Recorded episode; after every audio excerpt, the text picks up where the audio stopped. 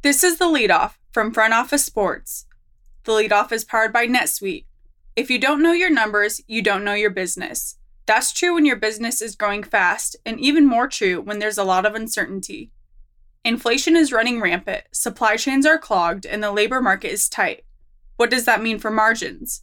But not every business is in the dark. Over 31,000 businesses know their numbers because they use NetSuite by Oracle, the number one cloud financial system. Know your numbers, know your business, and get to know how NetSuite can be the source of truth for your entire company. Right now, NetSuite is offering a one-of-a-kind flexible financing program. Head to netsuite.com slash front office right now. netsuite.com slash front office. That's netsuite.com slash front office. It's Tuesday, September 13th. I'm Abigail Gentrup, business writer for Front Office Sports. Here's what we're following in the business of sports. More changes are coming to Peloton as co founders John Foley and Hisao Kushi are leaving the connected fitness company amid struggles to drive profits after the height of the pandemic. Foley, Peloton's former CEO, has stepped down from his role as executive chairman, while Kushi will relinquish his duties as the company's chief legal officer on October 3rd. Peloton CCO Kevin Cornils announced that he will leave the company on September 23rd after working there since 2018. Peloton generated $678.7 million in revenue in fiscal Q4, down 28% year over year, missing Wall Street estimates of $718.2 million.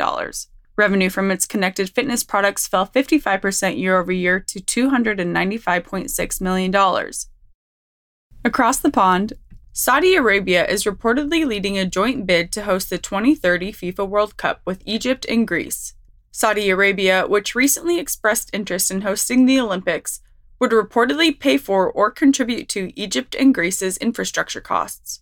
FIFA President Gianni Infantino reportedly likes the idea due to the inclusion of an African nation. Taking the tournament back to the continent is a high priority for Infantino. If successful, the World Cup would be played in the winter again to avoid extreme summer temperatures. An announcement is imminent, according to The Times.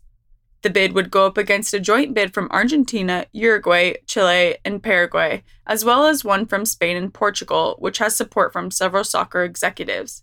I'm sure that the 2030 World Cup will be played in Spain and Portugal, UEFA President Alexander Ceferin recently said. In fitness, home gym maker Tonal is looking to raise $100 million in financing in a deal that would value the company at $1.9 billion, according to Bloomberg. The potential funding round for Tonal, backed by a star studded group of investors including Serena Williams, LeBron James, Mike Tyson, Drew Brees, and others, is expected to include existing investors' private equity firm L. Catterton, an investment firm Dragoneer Investment Group.